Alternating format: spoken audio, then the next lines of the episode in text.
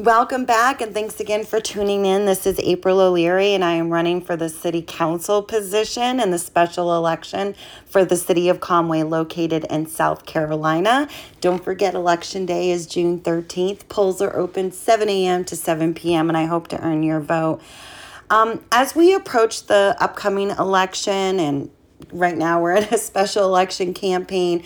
I did want to share with you my perspective on the use of political signs. And forgive me, I used a terrible dad joke on my website about this issue and addressing this issue.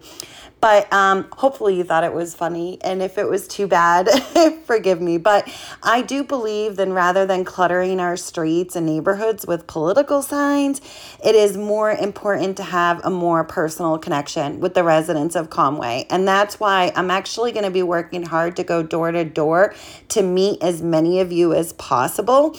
I have a long history on working on behalf of residents and with city staff as a volunteer, and I believe my experience has given me a deep understanding of issues that matter most to our community.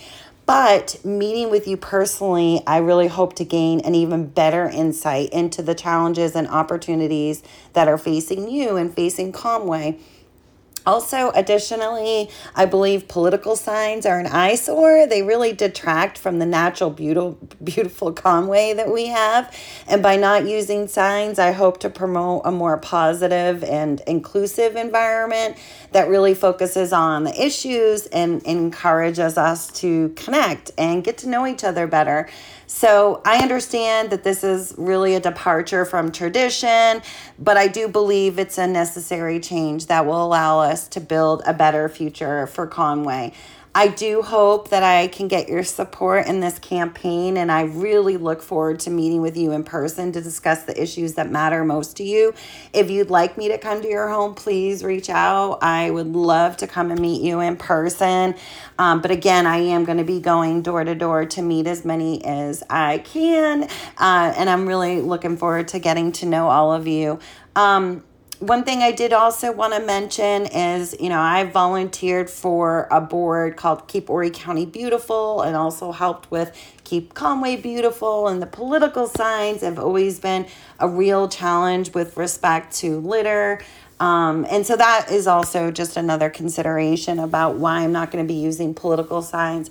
If I miss you, I'm going to try to leave a door hanger behind so you can definitely get in touch with me and my information will be on there.